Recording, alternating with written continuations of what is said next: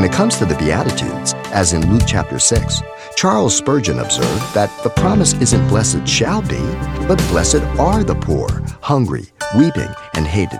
The blessing is a happiness to be enjoyed in the present. More on today's Simple Truth with Pastor Xavier Reese. Jesus told and warned his disciples and apostles constantly that they would suffer for his name's sake. The lasting happiness of the disciples of Jesus was in knowing Jesus would repay them for their loving commitment to suffer for his name's sake. Look at 23. Rejoice in that day and leap for joy. What? The word rejoice means to be glad in that day. Instead of grieving and lamenting the painful experience as a disciple of Jesus, we are to consider it a good fortune to come upon us. Wow.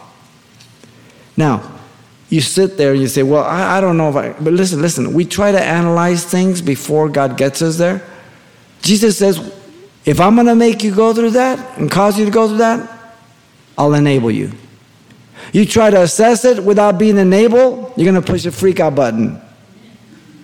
The word rejoice is the imperative present active, and leap is the imperative aorist active. In other words, these are our marching orders.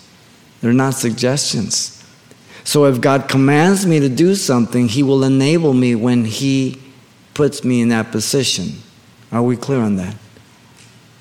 He's not the author of confusion. And history has bore witness to the many who have been persecuted, martyred, and put to death for Christ.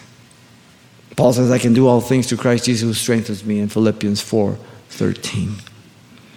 Notice their suffering will not be overlooked. For indeed, your reward is great in heaven. The word reward in context should not be taken as payment being earned for our suffering. The meaning of reward means God will bestow and endow the believer for being a witness in their sufferings by the kind and generous hand of God through grace because He loves us. It's not something that we're earning or that God is indebted to us at all. Their common bond is like the prophets' notice of old. For in like manner their fathers did to the prophets Isaiah, Jeremiah, Ezekiel. Keep the list going. Paul declared the proper perspective of this point that we're looking at. Listen carefully in Philippians 3 7 through 8.